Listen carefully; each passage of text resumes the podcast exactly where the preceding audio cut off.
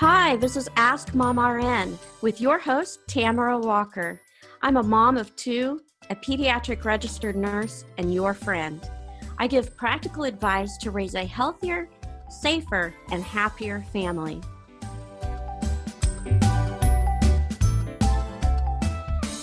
Every parent seems to dread the moment and the talk when their kids start asking about sex. Now, a lot of parents think that the birds and the bees talk is a one time thing. But the truth is, we need to be having ongoing conversations with our kids as they're growing up to teach them about their sexual health and well being. But it's such an uncomfortable topic. And I know that. I get that. I feel uncomfortable talking with my kids about sex. And my kids are now grown. I have a 25 year old and a 22 year old. But I remember when they were younger and they first started asking questions and we first started having those conversations, it was not comfortable at all. And I remember how embarrassed my husband used to get when he would get questions from our kids and how we really struggled with how to find the right words to say and how much information to give and how much is too much and at what age should we be sharing certain information. And i'm sure that for most parents they feel this way. If you are feeling uncomfortable and unsure about what to teach your kids at what age and how much information to share you're not alone. Most of us parents deal with that. And it's probably one of the most uncomfortable aspects of parenting is having to address our child's sexual health and well-being and how to teach our kids about sex. So today we're going to be talking with Dr. Harry Fisch, who is a board certified urologist and he's a professor of reproduction and he is going to be sharing some tips for us on how and when to talk with our kids and what type of information to share and how we can try to get over some of that embarrassment and uncomfortable um, feelings that we have when we're trying to talk with our kids about this topic. So I'd like to welcome Dr. Harry Fisch to the show. Thank you for being with us today. Well, thank you. Thank you. You know, talking about sex with your kids is uh, very, very, very difficult, including for me. It is for so many parents. So many parents struggle with it because it's uncomfortable and they're not sure how much do I divulge? What do I say? What age is the right age to talk with them? So I'm so glad we're going to be talking about this today. But before we get into our topic, I would like to know how did you get started as a urologist? Because most boys when they're growing up say you know i want to be a firefighter or a police officer or something like that. So what was the appeal to you to be a doctor and and to specialize in urology? Well you know being a doctor you know i i, I don't think I, I could have done anything else to be honest with you. It's one of those uh, I, I think I was meant to be a doctor. I, you know, I, I uh, in school, uh, nothing interested me more than uh, science and math, and um, you know, I, I thought being a, a surgeon was a cool thing. And uh, in high school, I um, volunteered at the local hospital, which is Downstate Medical Center, and worked in the surgery department. I said, "Holy cow, this is fantastic!" You know, it was a tremendous door opening. So this is really incredible. So I became pre med, chemistry major in college, and you know, went to the Mount Sinai School of Medicine. And I realized quickly um, in medicine, uh, you know, I couldn't decide surgery, medicine. What, what do I do? Pediatrics. Mm-hmm but I did like surgery and I did like medicine, and, and urology had both, had everything. It, you operate uh, on people, uh, you operate on children. I did pediatric urology. You operate on women, on men. It was so varied and didn't limit me. and it turns out, while people think, well, they want to do different surgeries, urology residency was the hardest one to get into because really more more people, uh, yeah, it, it, there's not a lot of spaces available, and more people want to get in to urology than just about any other field. I think the field that's harder to get into than urology is dermatology. The wow. urology is number two. Yeah, because it's a it's a tremendous field. Uh, it's a positive field. You get to you know deal with so many different uh, aspects. I remember in medical school I, I worked. Uh, I thought I was going to go into neurology. I spent time in the Lou Gehrig's disease clinic at Mount Sinai, and I said, "Oh my God, it was uh, that was a, such a difficult disease." Mm-hmm. And I said, "Well, you know that that's one spectrum. What's the other spectrum?" And the other spectrum is the, you know, fertility. Uh, uh, you know, helping uh, couples have children.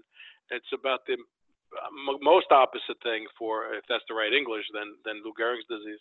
And I said, "Wow, that was really uh, fun. That was much. It was interesting. I'm not saying treating Lou Gehrig's disease is a big deal, but I chose to." to work with uh, you know uh, the fertility aspect and uh, and that sort of a thing and uh, and do the surgery there. So that was very exciting. And um, and so since I was doing fertility, I was dealing with couples, uh, you know, for my whole career, learning about you know the relationships, how they talk to each other, and all the medical problems that occur to couples, uh, you know, as they you know they move on with age or whatever. And uh, you know, I've written three books, um, and uh, uh, a lot of them, the impetus was the impetus for it was um, because I, I uh, had hard time relating the data, relating information to my kids and to other people. So I thought the book was the best way. Let, let me let me explain what that means. my wife said to me, you know, geez, you got to speak to our kids about sex education. And I am the expert in it, and I had a hard time. Mm. And I hmm. always said, look, I'm going to write uh, two two out of the three books, uh-huh. all of them related to sex education, but two of them were were really related specifically to sex education. And uh, w- my point in saying that is, um, you, you know, when you tell parents to talk to their kids about sex education, how do you know that the parents know anything about sex education? Um, and, and, that's real the real issue. Uh, certainly in schools, uh, when sex education is taught, it's extraordinarily basic. Well, here's how you wear a condom. Here's how you prevent sexually transmitted infections and be careful and just say no. You know. yes, there's uh, not a lot but, of information given beyond that. No, and, and uh, you know it's funny. I gave a lecture once to Cosmo magazine. Uh, it was a salon they called it, so everybody was there, and I was shocked that they didn't know uh, a lot about sex education. And, and I would I would bet you that wow. most women do get their information from Cosmo and, and uh, a lot probably me, and, do. books like that. Yeah, yes. and, and so so the point is, where do you get information about sex education once you actually get started having sex, right? So it's not just about how to prevent pregnancy, how to prevent STDs. It's about you know what is what is how do you maintain a healthy sexual lifestyle and and you know what happens once you actually start having sex.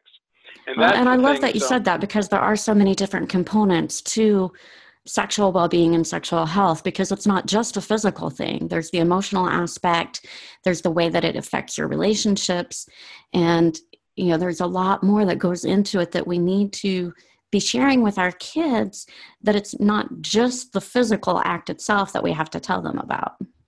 Well that's exactly right. So my second book was called size matters which is a question and answer book, and it is really sex education for adults. That, that's what it is. So if anybody, if you want to talk to your kids about sex education, size matters. Now that's a interesting title for a book. It sounds yes. a little salacious. Sounds salacious, but it's really not. Size refers to the testicles because it turns out the larger the testicles, the better the sperm quality. So for fertility, that's very important. Uh, so that's where the name came, and of course, people love that title. The next book was called The New Naked, the New Naked was uh, sex education to the next level. It, it, included relationships and how to talk to each other, and you know what men need to do, how, how to listen. Mm-hmm. A lot of men don't listen, right? So, so I think that that's an incredible part about sex is the uh, emotional aspect of it, um, is, and probably as as important as the physical part of it. Very much so. And Harry, I love the fact that you admitted to us that talking with, about sex with your own children that it was uncomfortable for you. You know as a as a pediatric nurse you know when i had to talk with my kids about sex i i admit it i confess i was uncomfortable. And it's not an easy conversation to have. And actually it's not just one conversation. We should you know be talking multiple times with our kids as they're growing up. So let's yeah, get into some of that of, but, but it behooves you to really learn about sex education yes. on your own. If Educate parent, yourself first. right. and it's so obvious. It's like, oh, talk to your kids about sex. What, what the hell do you know about sex?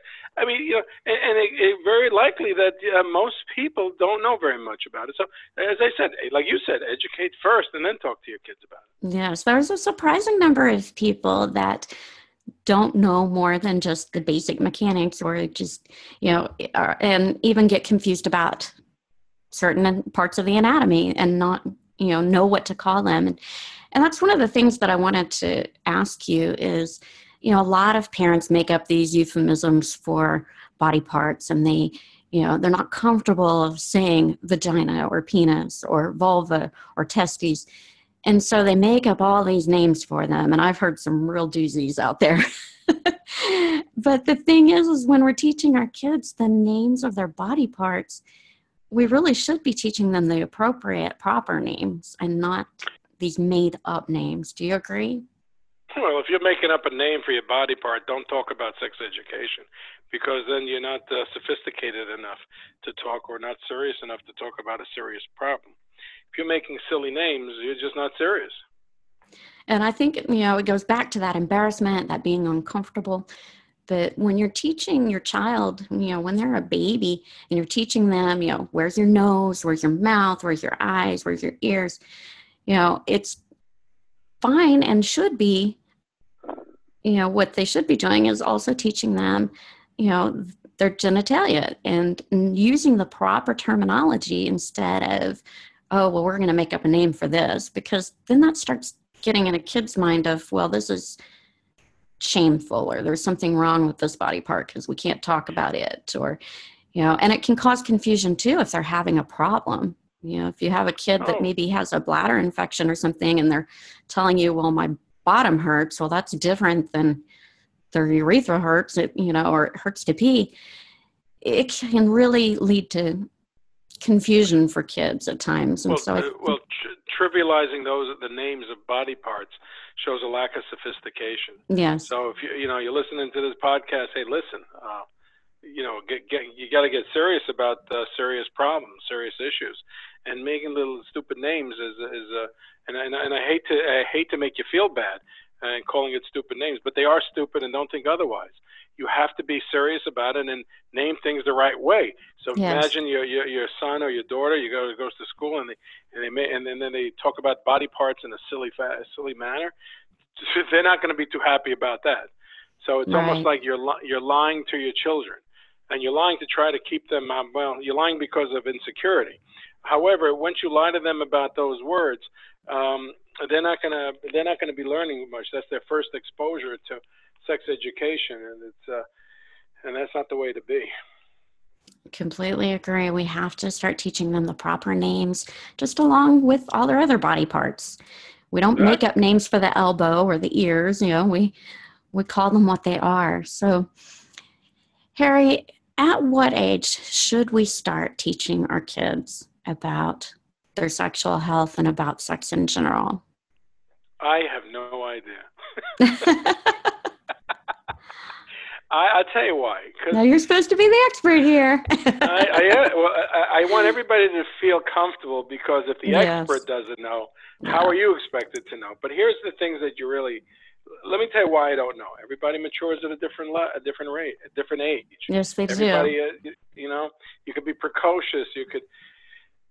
Uh, the the real answer is uh, you you you have the information available to and uh, you know, talking to your children about sex education. Well, as I said, uh, you might want to get a book or two that is uh, around the house mm-hmm. that uh, a child could actually start reading and not giggling about you know, and uh, and once that child is, is has the uh, availability to read about sex education in a non-trivial manner, uh, then I have a feeling that once they could read, they could uh, they should have the opportunity to have access to that. So, um, as I said, I, I, before you start talking about, you know, like when you go to a lecture in college or high school, right? you're supposed to prepare for that lecture. And like a lot of people don't. They go to school, teach your lectures, and then they read about it afterwards. Yes. But in this particular situation, it's better to read about it beforehand and then discuss it. So if you want to discuss something with your child, have them read something first. Right. And if they I think can't that's read, great. And there are a lot of great books available out there to help Right. parents. So, do you have any in mind that you recommend or? Well, you know, for the basic, basic stuff, uh, you know, there's a ton of books, and I don't have any to recommend other than remember the basic stuff is here's the anatomy, here's how you prevent an STD, here's how you prevent pregnancy, correct? Yes. I mean, we, we learn, now just think about what I just said. We learn more about preventing pregnancy than initiating a pregnancy. And remember, I'm a fertility doctor, which is Mhm. a shame because it's a shame that we're not teaching people how to have children. Because it, you, know, how to prevent something is uh, sends kind of the wrong message. It's important, yes, we understand, but it's only one side of the uh, sex education, uh, you, you know, you, you know, world. So, so the point is, yes, you teach initially. Here's how you get pregnant. Here's your avoid pregnancy. But as I said, once you're teaching them uh, about sex education, just understand you're teaching them because they're going to have sex. So you have to give it the sex education level two. So level one, as I just said, was contraception, basic anatomy. Number two is okay. Now you're having sex. What does it mean? Uh, How do you have pleasurable sex? How do you know uh, uh, when to stop? How do you deal? How you live in a relationship? And that's where my two books, Size Matters and The New Naked, come in. So the parents have to read that. Now, if it's too much for uh, parents to to really have those books there, then good. Then write your own book. You have the Yeah. information. Well, I mean, well, I don't, I don't, I mean that facetiously. I mean, write your own book, and then okay, take notes Yes. and write it down, and the, your book could be five pages long. Take out the information that you think is important to talk to your children about. Exactly. And I think I love that you pointed out that we need to be talking about not just how to prevent pregnancy, but how to get pregnant when they're older and they're ready. And I think that, you know, so much of the time parents do just focus on all the negatives and trying to prevent pregnancy, trying to prevent STIs, and they don't focus enough on the whole picture. So I Oh. love that you pointed that out. And and the fact that you said, you know, kids eh, you know, teenagers are going to have sex and even if they don't when they become adults, they are going to and I think that that's a concept that's really hard for parents to think about because nobody wants to think about their child having sex um, when they're older. You know, especially if you have a young child, if you have a you know a toddler or preschooler, you don't want to be you know trying to picture that, and it's very uncomfortable. But when they get older, they are they have to have this information, and Well, wouldn't know, it be you- better you- to come from the parents than Well, uh, it, it- I Unreliable sources. It, it, it's not necessarily Well, it has to be reliable sources. Um, but but you know, look, if you feel uncomfortable about it, I feel uncomfortable about it. Mhm. I mean, it's, it's uh, extremely difficult. Write it down. yes, That's what I did with my youngest child, my youngest son. Wrote it down. I said, "Let's read this, and then let's talk about it." You know, so uh, so it's not like you know they're not looking you in the eye when you're saying the word penis. You know, um, the, the, you have to. Here's the anatomy. Let's discuss it. And and here's what happens. And my kids have read my books, and I'm telling you, it's a very valuable le- lesson because where do you get the information? And as I said before, on how to have sex once you're having sex. Well, if you get it from Cosmo, I I, I worry because they are not the experts on this. And a lot of sexual dysfunction occurs in young in young men too, and young girls, right? So it's it's it's important to know the the medical reasons uh, for you know uh, problems having sex, or or you know what, which is again a, a third level up from from basic uh, use of condom. So Mhm. there are so many factors, and, and a lot of times people watch the uh, watch TV and they see these quote unquote sexual sexologists, therapists which I think is just awful. I mean, sometimes I watch it, I go, oh my God, that's not why this couple's not having sex. And it's more than just, you know, oh, geez, communication, communication, communication. Wait a minute, you got a 300 pound man. Well, he's got diabetes, high blood pressure. Guess what? He's got a medical problem for not being able to have sex. You could see communication is not his problem. You know, there are so many other factors. You know, uh, today, a big problem that we didn't have before, I, well, we probably did have it before, but not to the extent that we have it now, is delayed ejaculation. I mean, couples have sex where the man can't ejaculate. And the reason is, and that's important if you're trying to have a child, just imagine trying to have a child and, and the man can't ejaculate, or the, the man just can't ejaculate having during sex, and and and the, the woman feels completely frustrated. It's her fault. I can't believe this, you know, because it's an important aspect. Turns out pornography, pornography has killed. Uh, you know, sex lives of a lot of couples, and pornography leads to excessive self-stimulation, right? Excessive masturbation. Mm-hmm. So there's something called idiosyncratic masturbation. So, but the point is, it's a common phenomena that we didn't know about, but it's a physical and mental uh, uh, it's really mo- mostly physical uh, and mental to a lesser degree. And unfortunately, porn is more available than ever before, and it's more of a problem than ever before. So it leads to your thing about the, the, the, medical science behind it, the physical aspect, and also pornography doesn't teach people how to interact with each other. Right. So you, are watching a. It gives a, a, a very porn. unrealistic view. Uh, that's correct. That's exactly right. You know, so uh, we have a lot of a lot of uh, uh, challenges in our culture uh, uh, with sexuality uh, that is more than just sex education, but it starts with sex education at yes. an early age so that people don't get the wrong idea on what it's all about. Well, and I just read that the average age for a child to encounter pornography is 10 years old. Wow. And at first, when I read that, I thought, I, I said the same thing. I was like, wow, that was kind of shocking. But at the same time, when I really thought about it, you know, like I said, pornography is more pervasive in our society today than ever before because of the internet. It's more readily accessible and available. And so it, you know, when I think about it, it really is surprising that it's not an even younger age. Um, hopefully, parents are really keeping an eye on what their children are doing online and watching, you know, the monitoring the websites they're allowed right. to go. But you know, it, sex is so pervasive in our society, and children are growing up with this skewed idea from pornography, especially teenagers who view pornography and then they think that that's how sex is supposed to be.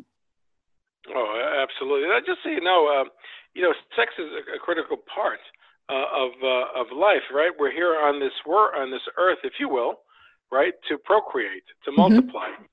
Uh, listen, you, you, we're not talking religion here. We're just, I'm just telling you, for the species to continue, I'm talking to medical, biological, well, you have to procreate. You have to have sex. That's why we're here. And a lot of things revolve around our ability to have children. So that is the most important aspect of life, period. And if we don't know anything about it, or if we, we, we hide in shame, or if we, we have misconceived notions, well, you're in trouble. You better wake yes. up. Get those books, talk to your kids, learn it yourself first. Learn it yourself by and not by reading Cosmo. By look, start with my books if you want to get other books, but but but by reputable sources. So, moms, make sure that you are educating yourself first. Like Dr. Harry said, you need to be knowledgeable and know what you're talking about and get you know try to get past some of that being uncomfortable and being embarrassed so that you can share the appropriate information with your children so That's harry exactly right.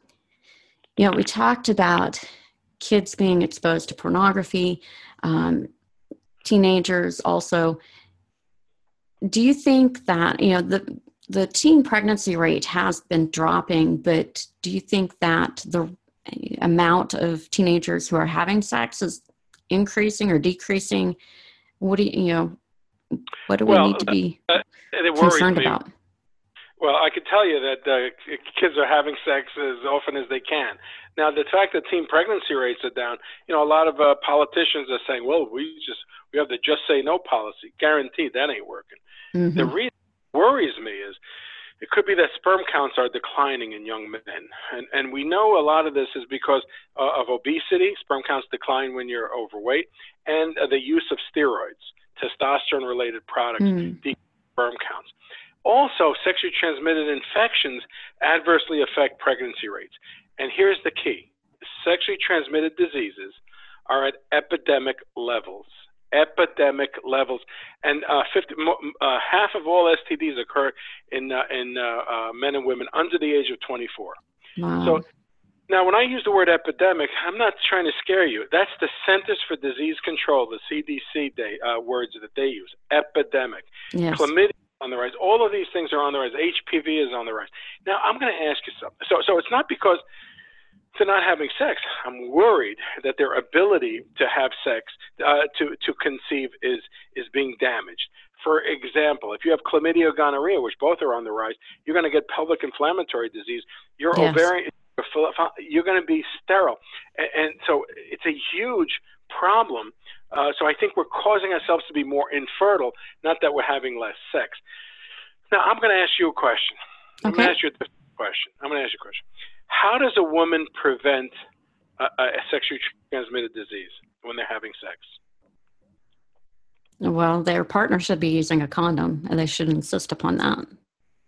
Oh, so that, and I'm, I'm, I'm, I'm going to play a little bit, uh, so don't feel bad, okay? So women are in control, and the only way a woman can prevent an STD is by telling the man to wear a condom?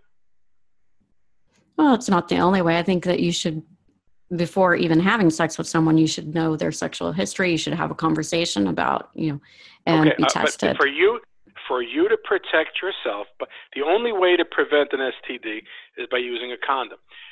That's the only way. Now we have many ways to prevent pregnancies. You know, the pill, yes. IUD, whatever you will. But the only way for a woman to protect herself from an STD is by telling the man to protect them. My point of saying this is you really don't have a way to protect yourself. Well, the reason I'm saying this is there's something called the female condom that was just uh, uh, uh, introduced as a prescription device uh, in the United States, as a prescription device. Now, why is that important? Turns out that men don't like to wear condoms. Surprise, no, surprise. right. Three, right. According to the CDC, three out of four men do not wear condoms. So, women, you have to protect yourself, and you cannot rely on men to wear a condom. You can't. So that's why we're trying to tell women about the female condom. Protect yourself. There's an epidemic going on. Zika is in the in the semen for six months. Or if you're in an area where men can be exposed to Zika, or you could be exposed to Zika, it's in the semen for six months. You have to wear a condom, and you have to wear it consistently. Do not rely on men to wear a male condom consistently. Now, interestingly I... enough, if for more information about, look, I sound like a commercial. Go to femalecondom.com, mm-hmm. but you can get a prescription and one of the big problems that women never use it because it was expensive compared to the male condom. And it requires educating yourself about the anatomy. We spoke about sex education. You need to know your anatomy. It's a very simple thing to use, but you have to know a little bit yes. about it. And f- to protect yourself from pregnancies, from, from STDs, uh, you have to be aware of, of your basic anatomy and, and what options are available to you. And I think that the more options that are available, the better, because, like you said, not all you know, not all men will wear a condom, use one, and you know, women do well, do the need only other option, the only imagine this. This is 2017. The only option for a woman up until now has been the men wearing a condom. Yes. Terrible, terrible, terrible. You cannot rely on us to wear a condom. Done. You can't. Protect yourself by by understanding your anatomy. Get a female condom, which is easy to use. It's like anything else. It takes two or three times to get used to it. It's free with a prescription get to know it, get to love it, and, and the more people we, we you know, these condoms are sold ex-US. About 50 million of these condoms are sold every year, you know, outside the United States. But it's only now that we're bringing it into the United States um, uh, with any sort of uh, degree. We, uh, I think last year we just took over this company, and I was shocked to to hear these statistics. But uh, but it's no longer over the counter; it's by prescription only, and that's your option. Imagine this is all we got. This is all we got the male condom or the female condom. And I'm not here to tell women to empower themselves because a man, in my opinion, a man should not be telling women to, but you know you need to empower yourself. I'll tell you something else about when we talk about STDs, you know, and we talk about uh, uh, uh, communicating with your children.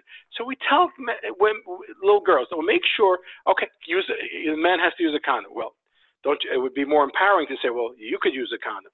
But you have to tell everyone that a man doesn't like wearing a latex condom. Mm-hmm. And they won't wear it consistently three out of four times. Three out of four men will not wear it consistently. Well, if you're not wearing it consistently, you're not wearing it.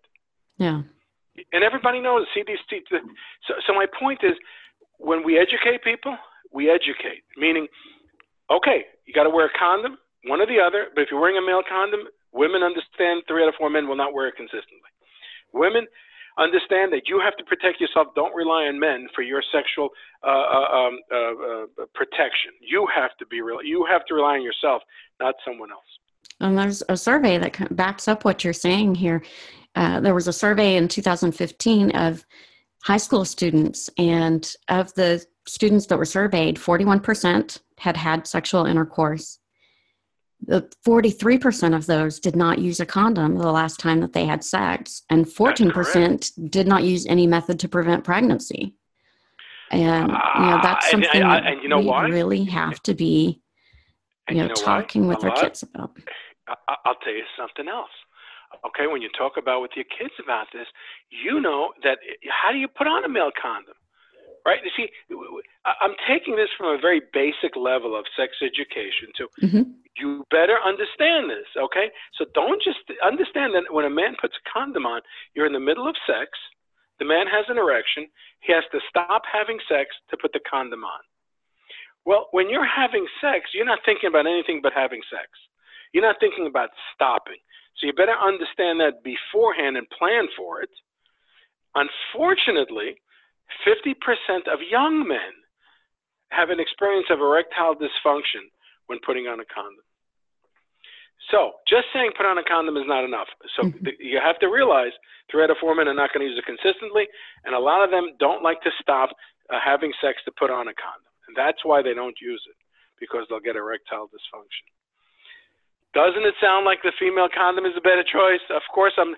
It, my company sells it, and and we just took over this company, and and and, and but but I was as a reproductive specialist. I'm a professor of reproductive medicine and urology at Weill Cornell Medical School in New York. Mm-hmm. I was shocked, shocked. It was not my intent to take over this company. We were a pharmaceutical company, but this we have this product, and I think it's an, an unbelievable sort of empowering tool for women. And the more I learned about it, the more shocked I was. So I'm more of an advocate now of sex education at an early age, but honest sex education, the pros and cons and what you can do about it. Empower yourself not to get an STD. Empower yourself to have better sex and better communication. And when educating our kids about birth control and about preventing STIs, you know, there's a lot of parents that don't want to um, put their daughters on birth control or provide condoms because you know they feel like well i you know especially if they don't condone sex before marriage then that's an issue for them. And so what would you say you know if you have a, a parent who does not want their child having sex their teenager but yet they know that they're you know maybe they're in a relationship or they've had sex before how how do they deal with that? Well hey, look when you're talking about religion once you say the word i believe the conversation is over we're not here to discuss you know theoreticals we're not here to discuss theology we're here to discuss facts but if somebody says my religion does well, you, you have the choice in this country to you know to to express your, your beliefs in any way you want, and, mm-hmm. and good luck to you. And That's what I say. Good luck to you. Four words. Because if, if you don't want to learn, you have to have the, the material out there for you. But I'm certainly not going to uh, force anyone to read anything or anyone to listen to anything I say. I think it's important to have the facts out there and let people decide, you know, how they want to uh, lead their lives if they want to take a chance of having an unwanted pregnancy, now you, you do know that 50% of all uh, births are, are unintended in this country, 50%. And if, if that's okay with them, well, that's okay with me. I don't have a problem with that. You know, uh, it doesn't affect me personally. Uh, and, and if you and your family want to have certain values, that, that's fine. No problem. Uh, but I, I like to say that if you want to cut down on the number of unintended pregnancies, you want to have a better sex life, you know, then learn the facts, get the facts. An educated consumer is our best. It wasn't that Syms selling, uh, you know, uh, men's uh, men's clothing. So I think, look, uh, uh, knowledge is power, uh, but it's up to you. I mean, we're just putting it out there. We're certainly not not, not getting involved in any uh, belief uh, systems. Well, I appreciate you sharing your wisdom with us today and all of your expertise. Would, do you have any last words of wisdom you want to share with us today? Well, you want to get more information, you can go to my website, harryfisch.com, H A R R Y F I S C H.com. Uh, you can go to the female condom site, femalecondom.com. Um, and uh, listen, I want to thank you. It's, it's not an easy topic, and, and Tamara, you're, you're doing a. It's not. It's not easy. I know because no, I've been doing this my whole life.